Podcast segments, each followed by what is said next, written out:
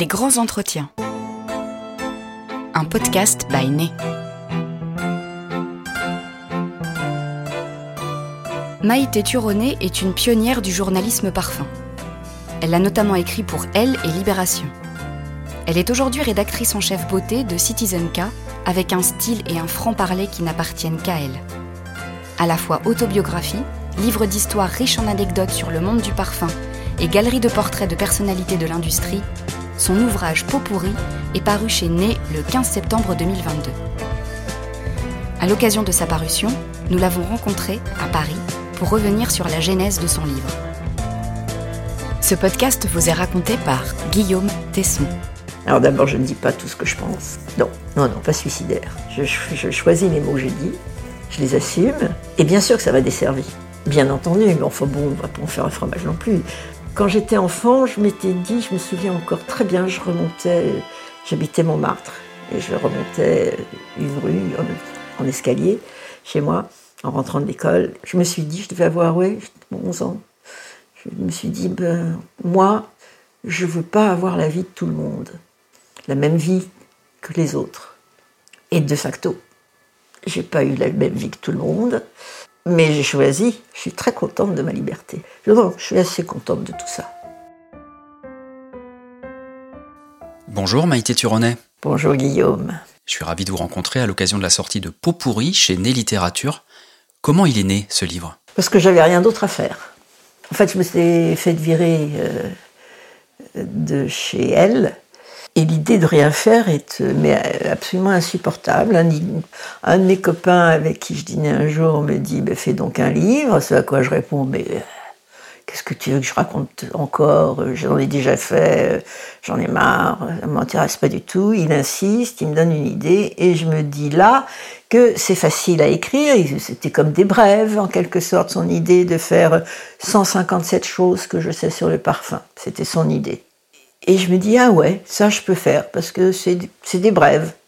C'est pas, pas du texte long, c'est des choses faciles à écrire quand on a trois secondes, on s'y met, etc. Sauf que c'est pas du tout ce qui s'est passé et que j'y ai pris grand plaisir et que et ben finalement j'ai eu beaucoup à faire. L'écriture a commencé à quel moment et elle s'est achevée quand? Alors j'ai dû me faire virer, euh, je sais pas, il y a six ans ou un truc comme ça. Et c'était probablement au printemps. Donc j'ai commencé à écrire de façon intensive pendant un mois ou deux. Et puis ensuite, je suis partie en vacances dans une maison que j'avais et qui était en travaux. Donc je me suis de nouveau laissé submerger euh, par les trucs qu'il y avait à faire. Et j'ai laissé tomber l'écriture. Euh, puis, et puis, forcément, euh, le jeu n'y étant plus, je l'ai laissé de côté jusqu'à ce qu'arrive le Covid et que je me suis dit, bah, moi j'ai un truc à faire. Et je m'y suis remise à fond. Enfin, je me relevais la nuit pour écrire un truc, en ne pensant qu'à ça. Donc je n'ai pas vu le Covid. Je fais partie de ces gens pour qui ça a été une période à peu près miraculeuse. Et puis, à la suite de ça, euh, j'ai euh, quitté Paris, dans le mouvement, comme plein d'autres gens, euh, à la même époque. Et en arrivant dans ma petite ville de Douarnenez, euh, en attendant que les travaux soient finis, les machins et les trucs, et je l'ai fini. Jusqu'à la rencontre avec Né. Pas tout à fait. En fait, j'ai jamais écrit ce livre pour être publié. C'est la première fois de ma vie que je que je fais un boulot euh, sans qu'il me soit commandé. Je n'ai jamais rien fait qui soit euh, gratuit en quelque sorte. C'était pour moi. C'était vraiment pour pour avoir un truc à faire il n'y pas d'autre explication. Et puis surtout, euh, il s'est avéré que ça ne s'est pas du tout déroulé comme l'idée d'origine de mon ami euh, Alexandre Marouad. Ça, ça a pris d'autres chemins, ça s'est beaucoup organisé en réalité autour de mes services de mes souvenirs personnels, ce que, à quoi je m'attendais pas du tout. Et c'est, je vous avoue, presque ce que j'ai préféré, écrire mes mémoires. Et donc, euh, c'était Bon, c'était un travail personnel, voilà, ça m'est jamais arrivé, ça a été ça. Et puis à la fin, quand même, je me suis dit, euh, ça ressemble à quelque chose. Et je ne voulais pas je l'avoue aussi, aller chez Né, parce qu'on n'était pas en rapport. Et que j'avais, mm, à l'époque, été un peu vexée que Né ne m'appelle jamais, alors que je croyais avoir une petite réputation. Mais vous l'avez pourtant, cette réputation. Bah oui, mais euh, Né, ils m'ont pas appelé, qu'est-ce que vous voulez que je vous dise? Normalement, je suis quelqu'un. Et Bref, et euh, mon ami Denise Beaulieu, qui pige pour euh, très, chaque numéro euh, de, de Né et qui par, ailleurs travaille avec moi à Citizen, je le lui ai envoyé, elle l'a lu, elle m'a dit bah, il, faut que tu, il faut que tu le publies absolument. Et pourquoi pas Né Et donc je lui explique, oui, mais même pas. Qu'est-ce que tu racontes Laisse-moi faire. Elle a envoyé le texte à Jeanne Doré qui m'a immédiatement répondu en me disant je prends. Alors là, c'est devenu concret. Et euh, j'ai continué de travailler. Mais ça, c'est comme n'importe quel euh, texte, finalement, de littérature. Euh, il faut savoir y mettre une, fin, c'est le plus dur.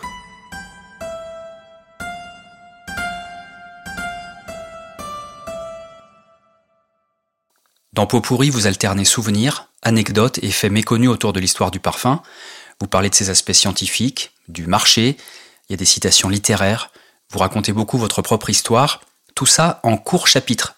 Pourquoi ce découpage? Bah, Selon la première idée, 175 euh, choses que je sais sur le parfum, je commençais à écrire des trucs que je savais ou, que et puis j'ai quand même euh, une connexion d'archives euh, phénoménale. Je fais ça pendant euh, je ne sais combien d'années, donc je connais mon sujet. J'ai énormément de documentation et donc donc ça a commencé par prendre cette forme et puis petit à petit il y a eu d'autres choses qui sont mises là-dedans. Et à la fin, je me suis bien rendu compte qu'il y avait en réalité cinq thèmes qui étaient l'historique, le littéraire, le scientifique, le personnel et le business, on va dire. Ensuite, il s'est agi, et ça c'est de la pure fabrication des secrets de cuisine que je vous livre, il m'a semblé qu'il fallait impérativement organiser ça de façon à peu près équilibrée. Et ça, j'avoue que c'est pas moi qui l'ai fait, que c'est euh, les éditions nées qui ont permis de répartir chacun de ces textes de façon à peu près harmonieuse pour pas qu'on ait par exemple trois histoires personnelles qui suivent. Voilà comment ça s'est fait. À quel moment le parfum a commencé à vous intéresser? Alors dans mon enfance, effectivement, il y a j'ai pas de, de, souvenirs olfactifs, enfin j'ai des souvenirs olfactifs, mais je n'ai pas de rapport au parfum notable. Mais plus tard, je devais avoir 22 ans, un truc comme ça. J'étais en colocation avec euh, deux copines, dont l'une portait un parfum qui s'appelait Oang, chez Balenciaga, et c'était ce qu'on appelait encore un oriental euh, masculin. J'en aurais bu au goulot, je vénérais ce truc, et je lui ai piquer tout le temps son parfum, elle râlait. Euh, mais ça, je sais pas, entamé une espèce de, de tropisme vers cette famille de parfums. Ambré, épicé, et Espéridé. Ou alors dans l'inverse, hein. bon bref, vous m'avez compris. Et donc, mouchoir, c'est parce qu'un jour, euh, ma demi-sœur vient me voir et euh, sur mon bureau, elle voit euh, un flacon de mouchoir de monsieur que j'ai, Wang ayant disparu, j'ai découvert mouchoir et je l'ai adoré tout pareil. Et elle voit le parfum et elle me dit, bah, c'est le parfum de Gabriel, Gabriel étant mon père. Il se trouve que j'ai pas vraiment euh, aimé mon père, euh, j'ai pas vécu avec, euh, j'avais pas un homme que oui non m'intéressait pas. Et je, mais c'est des histoires qui relèvent de l'analyse, tout à fait. Elle me dit ça. Je tombe un peu dénue. Précisément, j'étais en psychanalyse à l'époque. Et je me suis dit, ben, je revois une image. À ce moment-là, me saute aux yeux une photo où je suis toute petite dans les bras de mon père et je, suis bien obligée de penser immédiatement que c'est ce qu'il portait. C'était son parfum. Quand j'avais né dans, son col, là, euh, que c'était possiblement euh, un retour à l'enfance sur lequel il fallait que je travaille. Alors, est-ce que effectivement ça m'a ça m'a économisé ou fait dépenser six mois d'analyse de plus? Je n'en sais rien. Vous écrivez page 283, c'est à la toute fin. Nous fûmes une poignée de journalistes pionnières dans les années 80. À cette époque, c'est l'arrivée du marketing. À quoi ressemblait le milieu du parfum? Alors d'abord, il, n'était connu que de quelques-uns, en tout cas pas du public. Public, il achetait ce que leur mère achetait avant eux, enfin bref. Euh, le marketing arrive, effectivement, ça change tout. Le rapport à la presse implique que les annonceurs investissent très largement euh, les magazines et que par conséquent, il faut leur envoyer l'ascenseur, c'est la loi du marché, et des gens pour le faire. Et aussi bien les filles que je cite, euh, mais Denise Dubois-Gelais par exemple, qui est pour moi un immense auteur, on s'est jeté à l'eau et on a appris vraiment euh, sur le tas et au fur et à mesure que ça se présentait. Moi, le premier papier que j'ai fait, je l'ai fait parce qu'il fallait quelqu'un pour s'y coller et que je dirigeais la partie magazine d'un truc qui s'appelait euh, Dépêche Mode. Et il n'y avait personne, alors c'est moi qui l'ai fait. Mais comme je n'y connaissais rien, j'ai eu simplement une idée à partir des noms, j'ai fait un pastiche. Euh, j'ai fait un pastiche littéraire. C'était un peu, un peu rigolo, quoi. J'ai fait. Euh, je me souviens d'un truc que j'avais fait au sujet de Alice au pays des merveilles. Il y avait chez l'artisan parfumeur Jean-François Laporte, qui en était le créateur, était encore vivant. Il avait fait un parfum qui s'appelait le parfum qui vous métamorphose. À mon avis, ça collait pile poil avec Alice au pays des merveilles. Et l'histoire, c'est que, je sais pas, euh, il y a le lapin blanc qui court derrière elle, euh, elle trouve un trou de souris, elle passe par là, elle se retrouve dans une pièce où il y a des flacons de parfum, et elle en ouvre un qui la précipite dans un champ de fleurs magnifique. Alors, je fais la description du parfum à cette occasion, et re-arrive le lapin blanc qui lui dit, vous allez, vous avez volé le parfum de la reine, on va vous couper la tête. Et donc, ça a bien marché. Alors, j'en ai fait un deuxième, papier, puis un troisième, et là je me suis dit, je connais rien, je peux pas continuer écrire n'importe quoi euh, là-dessus si je, si je fais ça un peu sérieusement. Comme j'avais un peu de pouvoir dans ce magazine, j'avais proposé de faire une rubrique, et j'ai pris, euh, l'entreprise m'a a payé une formation permanente, et je suis allée à Grasse, chez Monique Schlinger, qui était une femme absolument formidable, qui a créé l'entreprise euh, Cinquième Sens que j'aimais beaucoup. J'y suis restée, euh, je sais pas, une semaine, je crois. Et j'ai tout, tout appris. Enfin, j'ai appris l'essentiel, en tout cas, euh, à ce moment-là. Et ça m'a permis, euh, je suis journaliste, moi je ne suis pas romancière, d'écrire des choses vraies, mais tellement romanesques par ailleurs que c'était très agréable à écrire.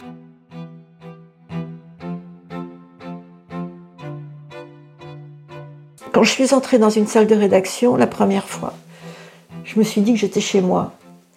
C'est-à-dire que je ne suis pas du tout un écrivain, moi. Je suis vraiment une journaliste, mais qui sait à peu près torcher une phrase.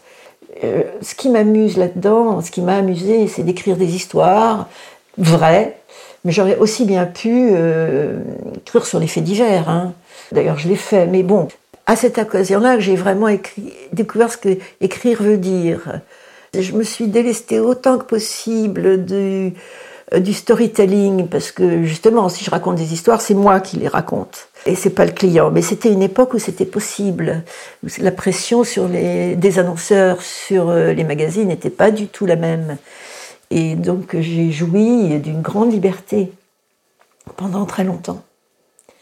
Alors est-ce que ensuite mon style a évolué Dans ce livre, je pense que j'ai toujours à peu près écrit comme ça, sauf que là, je parle beaucoup de moi. Alors, euh, ça induit d'autres choses. Mais je préfère distraire les gens. Revenons aux années 80. Euh, quels étaient les liens entre les journalistes et l'industrie du parfum à ce moment-là? Confortable, on va dire. Parce qu'on pouvait dire. Je me souviens, j'en parlais encore hier, d'une présentation faite par euh, Alain Chevalier. Alain Chevalier avait été, je crois, je crois que c'était le. Je ne sais pas si c'est lui je pense que c'était le patron de Moët ou de Louis Vuitton, une des deux marques, qui est devenue par la suite, avec l'arrivée de Bernard Arnault, LVMH. Euh, et euh, il avait été proprement évincé par euh, M. Arnault assez rapidement. Il l'a eu très mauvaise. Il était vraiment très, très, très mécontent. Et donc, pour lui montrer qui c'est Raoul, il a racheté Balmain. On est dans les années 90 peut-être. Et euh, la première chose qu'il fait, cet homme, énarque, euh, c'est de supprimer tous les historiques. Ça fait quand même hein, beaucoup de choses, parce que euh, tout ce qu'avait fait Cher Cellier, et entre autres Vent Vert, de faire réécrire complètement pour faire un truc qui plaise aux jeunes. Ce qui n'avait pas de sens, parce que les jeunes ne connaissaient pas Balmain, quand même. Et lors de la présentation du truc, je me suis autorisée à le lui dire. Je lui disais, monsieur, je comprends pas votre euh, démarche marketing. Il y a des fidèles de Balmain, vous pouvez les garder en gardant le jus tel qu'il est, et puis peut-être faire un mise vent vert, enfin autre chose, quoi, plutôt que de détruire. Il était très très mécontent. Mais j'ai pu le dire. Bon, il n'était peut-être pas annonceur non plus, vous me direz, mais euh, j'avais, j'ai toujours hein, une grande liberté de parole. Et bon, ça fait partie, les gens le savent, enfin les gens le savaient. Mais comme ils savaient aussi que quand j'aimais, que je trouvais en tout cas qu'il y avait de l'honnêteté dans le travail, et pas d'idées toutes faites sur qui est qui, ils m'acceptaient, ils étaient même parfois contents que j'écrive sur eux. Et depuis ces années, en quoi l'écosystème du parfum a, a changé? Ses acteurs, ses commentateurs Comment ça a bougé? Alors, une des raisons pour lesquelles je ne suis pas restée à elle, où à l'origine je devais prendre le poste de rédac chef euh, beauté, évidemment tient à ma liberté de langage. De ça, je suis sûre. Ça peut se comprendre. Ou pas.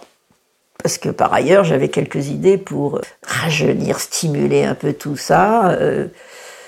Bon, donc je me suis retrouvée à écrire des textes. Euh, bon, j'ai fait autre chose, mais surtout j'ai écrit des textes sur le parfum qui échappaient au service beauté et qui normalement euh, ne répondaient pas aux mêmes annonceurs. Donc normalement ne répondaient à aucun annonceur. Sauf que, euh, ben non.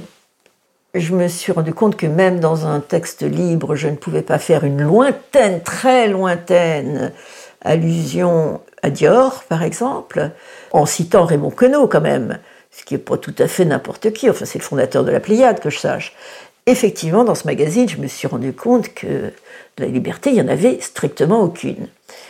Après avoir donc un peu flotté comme ça, commencé ce livre, je suis retournée à Citizen K, dont le fondateur Kapov est un ami de plus de 20 ans, et qui m'a dit, mais bien sûr, reviens, etc. Et donc, j'écris moins sur les parfums, mais j'écris quand même, et j'écris ce que je veux. Je crie ce que je veux. Ma mère avait une, une phrase, elle disait, je ne fais pas ce dont j'ai envie, je fais ce que je veux. Et ben c'est un peu, je suis un peu, je la reprends à mon compte. C'est-à-dire que je, il s'agit pas de se faire plaisir, il s'agit d'être le plus juste possible. Et donc à Citizen, j'ai encore et cette chance là.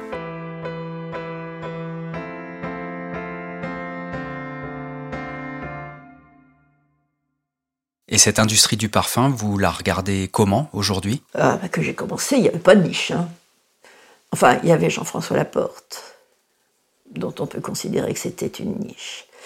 Ben, il y avait Diptyque, qui très certainement, et sans même le savoir, était une niche. Et c'est sans doute la première, puisque le premier parfum chez Diptyque, c'est en 68, c'est l'eau de Diptyque qui n'est pas genré, qui ne ressemble à rien, qui est un truc fait par un non professionnel, euh, le peintre Desmond Cleats, Quoi qu'il en soit, donc quand je commence dans le parfum, c'est les grandes marques, les grands groupes qui dominent tout, mais qui travaillent euh, pas forcément mal.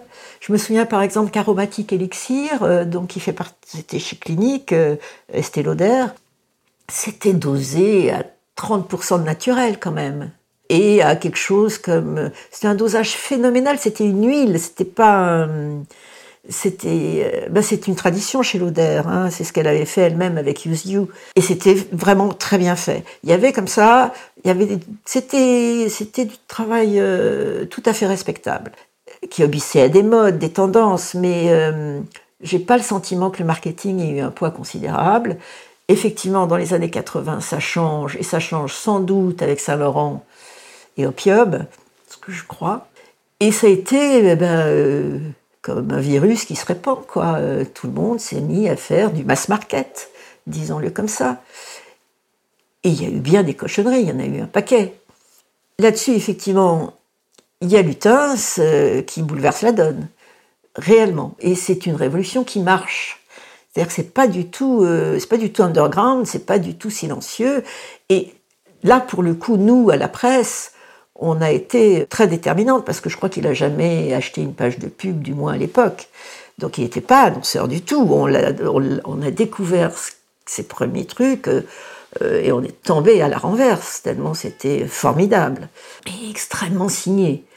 Puis progressivement, il y en a eu de plus en plus, et puis il y en a eu trop, et puis les, grands groupes dotés de leur service marketing ont bien vu qu'il y avait là une part de marché qui est pas, 20% au moins, qui leur, qui leur échappait. Et euh, donc ils se sont dit, ben, on va s'y mettre aussi. Ils ont racheté des marques de niche. Euh, enfin, on sait bien aujourd'hui que euh, un tel appartient à un tel autre. Mon ami Kurdian, il a été racheté par, par LVMH avec les honneurs, puisque de surcroît maintenant il est directeur des parfums Dior. Mais bon, voilà. Et toutes les grandes maisons se sont mis à développer des collections privées, des trucs, etc. Certains sont très bien, d'autres ne sont là que par opportunisme. Et de la même manière, sur le marché de niche proprement dit, le nombre de gens qui s'autorisent d'eux-mêmes à être parfumeur, comme on dit en psychanalyse, que le psychanalyste s'autorise de lui-même, est considérable. Moi, je ne vois pas d'où un architecte va venir faire des parfums ou une fille qui fait des chaussures. Euh, enfin, je ne vois pas euh, quelle est leur légitimité. Si ce n'est le goût qu'elles en ont ou l'argent qu'elles espèrent, en, qu'elles espèrent en tirer. Parfois ça marche, parfois ça marche pas. Et c'est pas forcément une histoire de talent là non plus, c'est une histoire d'intelligence, de stratégie, enfin tout ça est très politique euh, au sens économique du terme. Et si on parlait de votre caractère? Bon, on l'a compris, vous dites tout ce que vous pensez.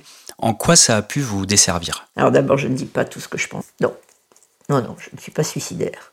Je, choisis les mots que je dis, je les assume, et bien sûr que ça m'a desservi. Ça me fait penser dans, dans votre livre à cette histoire du blouson en cuir. On peut la rappeler? Oui, on peut. Euh, oui, on peut. Les rapports encore de la presse et des annonces. Vaste sujet. Euh, effectivement, parfois, ça frise la corruption. Hein. Par exemple, au tout début de mes écritures, euh, j'ai eu des appels du pied de quelques marques qui me demandaient d'écrire pour eux des dossiers presse, machin comme ça. Donc j'ai accepté. J'en ai fait quelques-uns jusqu'à ce que je comprenne que, au-delà du fait d'avoir été payé, mes clients attendaient que je parle gentiment d'eux dans leur page, ce qui me paraissait ahurissant. Je vois pas le rapport. J'avais pas compris qu'ils ne me demandaient ça que parce que euh, j'écrivais dans des journaux connus. Aujourd'hui, plus personne ne me demande rien. Soit ils m'ont oublié, soit ils ont compris que euh, moi je refuse ce genre de deal. Quoi. Ça me paraît très très incorrect. Et quant aux cadeaux, par exemple à Noël, les, marques euh, envoient des cadeaux aux rédactrices, euh, aux rédacteurs, il y en a quelques-uns, qu'ils jugent euh, dignes de les recevoir. Sauf qu'on sait aussi que la rédactrice en chef ou la directrice de rédaction aura un plus beau cadeau que la rédactrice. Toute chose que je trouve d'une grossièreté absolue, moi. Enfin, cette hiérarchie, je trouve ça infâme. On est dans la même rédaction. On fait pas tout à fait le même boulot, mais enfin quand même, c'est dégueulasse quoi. Bon, enfin bref. Et donc, euh, mais par ailleurs, il y a des gens aussi qui sont sincères. Donc Jean-François Laporte, euh, feu et regretté Jean-François Laporte. Euh, on s'aimait bien, vraiment. Moi, j'aimais bien ce bonhomme. on était copains, quoi. et puis j'aimais bien ses parfums. Donc je disais plutôt du bien. J'avais pas besoin de forcer par un cadeau pour dire ah votre parfum est magnifique. Bref, il s'était débrouillé pour avoir euh, ma date anniversaire qui tombe quand même euh, au milieu de l'été. Et on sonne à la porte le, jour de mon anniversaire. Et il y avait un groom, en costume de groom, on aurait dit Spirou, avec une boîte énorme qui me tend en me disant euh, Monsieur Jean-François Laporte, vous fait parvenir ceci. Bon, alors j'ouvre la boîte, il s'en va, machin, et dedans, il y avait un blouson de cuir blouson de cuir. Blouson de cuir.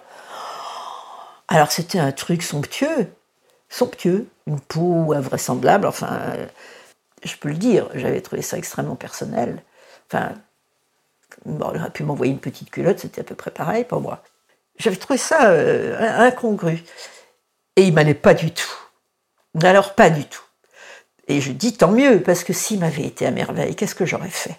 Peut-être que je l'aurais gardé, et peut-être pas. En tout cas, là, je ne l'ai pas gardé. Je l'ai appelé Jean-François et je lui ai dit que je ne pouvais pas accepter, que déontologiquement c'était impossible pour moi et que, et que je le remerciais infiniment, mais que je ne pouvais pas. Et donc il a eu la gentillesse de comprendre ou faire comme si et de m'envoyer des fleurs à la place. Il les a apportées moi-même, lui-même. Mais je me souviens d'un autre épisode, et ça, ça m'avait ah, scotché par terre. À l'époque, j'écrivais pas du tout sur le parfum. J'étais dans un magazine, j'étais à Cosmo pour tout vous dire. Et j'écrivais pas du tout sur le parfum. Mais enfin bref, un jour arrive un autre groom. C'est le truc, le groom. Mais lui avec un tout petit paquet. Et il demande euh, à, voir Madame Truc, qui dirigeait le service beauté. Et donc on lui indique le bureau de la dame. C'était un groupe de quartier. Et elle ouvre, elle est obligée, on est toutes là regardez, mais qu'est-ce que c'est, mais qu'est-ce que c'est? Donc elle était bien obligée d'ouvrir le truc, et à l'intérieur, eh ben, il y avait une bague de quartier en saphir, avec des diamants autour. On a toutes fait glurps quand même.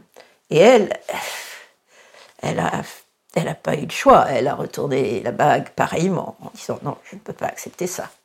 N'aurions-nous pas été là, je ne sais pas. Mais c'est la même chose chez les vendeurs de bagnoles. Hein. Dans ces années-là, euh, journalistes spécialisés, ben on leur offrait des motos, des trucs comme ça. Votre côté sans filtre, ça touche à l'idée de mensonge versus vérité. Or, euh, l'industrie du parfum se nourrit de légendes, de storytelling, voire de mensonges. Vous pensez que la parfumerie devrait arrêter de mentir? Bah évidemment, c'est tellement riche le parfum, il y a tellement de choses à raconter qui sont vraies. Pourquoi aller chercher des, des je ne sais pas moi, dire que euh, un tel est à grâce depuis la nuit des temps, ce qui est absolument faux.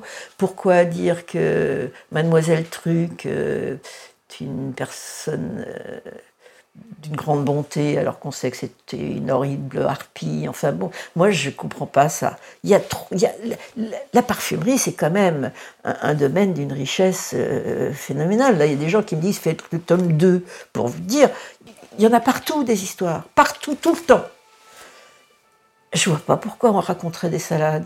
Parce que peut-être que c'est un, résidu euh, du XVIIIe siècle où on croyait à la transmutation de l'or par les alchimistes. Peut-être qu'on prend vraiment aussi les gens pour... Euh, je trouve que c'est un mépris de classe profond. On pense que les gens sont cons. Et que moi, je suis persuadée du contraire.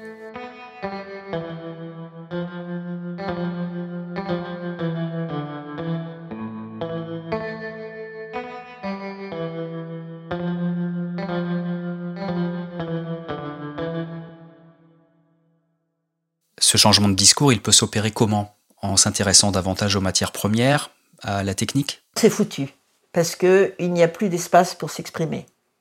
Quand je faisais ça, euh, il y avait dans, chaque magazine, il y avait au moins deux, trois pages parfum par mois. Il y avait des dossiers, il y avait de la place pour le texte. C'est fini, maintenant il n'y a plus que de l'image. Donc euh, on fait des légendes. Mais par exemple, la, la revue Née s'emploie et c'est pas de la flatterie, vraiment remarquablement bien à mettre les points sur les i, à raconter ce que c'est que le parfum, à le faire très bien avec plein d'histoires, avec plein d'intervenants qui racontent leurs expériences, leurs ressentis, euh, leur manière de faire. Moi, je me souviens quand j'étais à Libé, à Libé, on n'avait pas d'annonceur, et j'étais absolument libre d'écrire, euh, j'étais même encouragée, euh, compte tenu du magazine, enfin du journal. Je me souviens, j'avais fait un papier sur les, les chasseurs d'essence, euh, je l'avais appelé comme ça. Donc, euh, les types qui vont crapahuter euh, au fin fond du Paraguay pour aller chercher le bois de Gaillac, je peux vous dire, c'est des sacrées existences. C'est formidable comme sujet. Vraiment formidable. et ça échappe totalement aux pages parfums. C'est des pages magazines, quoi. Donc voilà, mais c'est plus possible aujourd'hui. Le supplément Next de Libération est mort, a disparu. voilà, où voulez-vous faire ça Alors effectivement, il y a il y a quelques podcasts, et puis il y a Né, Né qui a euh, occupé un territoire euh, totalement vierge, et qui n'a toujours pas de concurrence, parce que je pense qu'il n'y a pas de place pour deux. Et que je sache, euh, ça marche plutôt bien.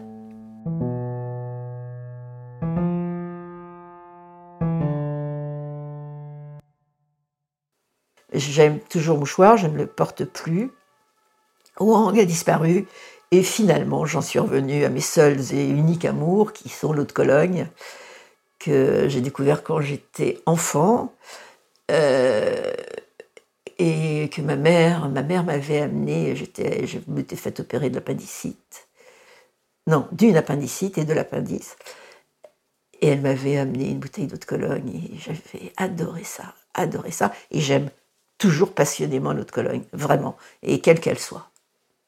C'est-à-dire que franchement, moi, une Cologne euh, à, 3,50 euros, euh, faite que d'abominations dedans, euh, m'en fous.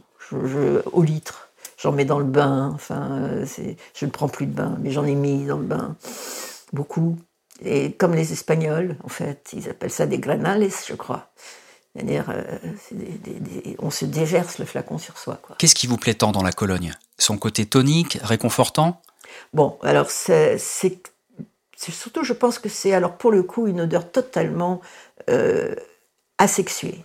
Pas un truc, euh, on ne dit pas c'est pour les filles, c'est pour les garçons, c'est pas le principe, c'est pas l'idée, c'est un truc euh, pour tout le monde. J'aime effectivement les agrumes follement, vraiment. Et bon, en général, il y a petit peu de musc au fond, mais ça fait, c'est juste pour faire tenir. Mais dans, un, dans une colonne qui, qui, qui, respecte la norme, je crois qu'il y a 80% de tête, 10% de cœur et 10% euh, de fond, on va dire. Quelque chose comme ça. C'est très fugace, c'est froid. Il y a chez Diptyque euh, une autre colonne qui s'appelle L'eau des Hespérides, faite par mon copain Olivier Pécheux, que je trouve extraordinaire vraiment, parce que elle, contient, une, je crois, euh, une, overdose de menthol. Et le menthol, c'est physiquement froid. C'est-à-dire que je ne sais pas comment ça fonctionne, je ne suis pas chimiste, mais c'est vraiment, ça fait froid dans le nez, quoi. Est-ce que vous voulez que je vous dise? Et je trouve ça formidable. Je la trouve exceptionnelle, cette Cologne. Mais c'est pareil, c'est euh, au litre. Comme le caviar, c'est au kilo. Maïté, vous avez un certain recul sur cette industrie. Selon vous, où va le parfum? On pourrait être très pessimiste quant à l'avenir du parfum, mais parce qu'on serait pessimiste sur l'avenir du monde. Mais euh, d'une part, euh, la fin du monde n'est pas nécessairement euh, sûre. Le pire n'est pas toujours certain. Et d'autre part, moi, ce qui me fait plaisir, en tout cas, c'est de constater que c'est devenu un sujet public, bien plus partagé qu'il ne l'a jamais été, avec une foutitude de gens que ça passionne sincèrement, beaucoup de gens euh, jeunes qui rêvent de devenir parfumeurs, certains le font, d'écrire sur leur parfum, certains collaborent années, de devenir historien, euh, d'oser se lancer dans la critique. Donc je pense que non, le parfum n'est pas mort, parce qu'il y a une relève et qu'elle a la puissance de la jeunesse. Donc euh, voilà, c'est d'elle que dépend euh, l'avenir du monde d'ailleurs. Et vous ne portez vraiment, vraiment pas de parfum? Je vous ai dit tout à l'heure que je n'en portais pas. Euh, mais c'est pas tout à fait vrai. D'abord, j'en reçois, je les sens, je les teste. Et de ceux que je porte, bah, les colognes, forcément. Ça, oui, et à foison. Ma préférée, hélas, n'est plus d'actualité. Elle a été interrompue. Ça s'appelait Aqua di Parma Essenza et c'est fait par Michel Almerac qui, s'il écoute ce podcast, euh, à qui j'envoie un signe. Et puis il y a aussi, alors là pour le coup c'est un vrai parfum, c'est pas du tout une Cologne, mais c'est, je trouve, renversant. C'est un parfum de Tom Ford qui s'appelle Tobacco Wood. Et je trouve que c'est une œuvre, une œuvre, quoi. Je, je trouve que c'est un parfum parfait. Je reste béate d'admiration, euh, tellement je trouve ce truc magnifique. Mais je le porte pas souvent non plus, parce que vraiment, je porte pas de parfum.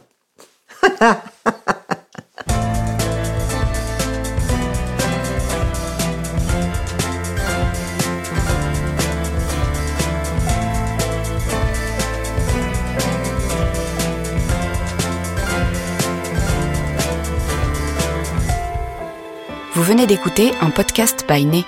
Retrouvez cette émission sur podcast.bainet.com et sur les plateformes habituelles.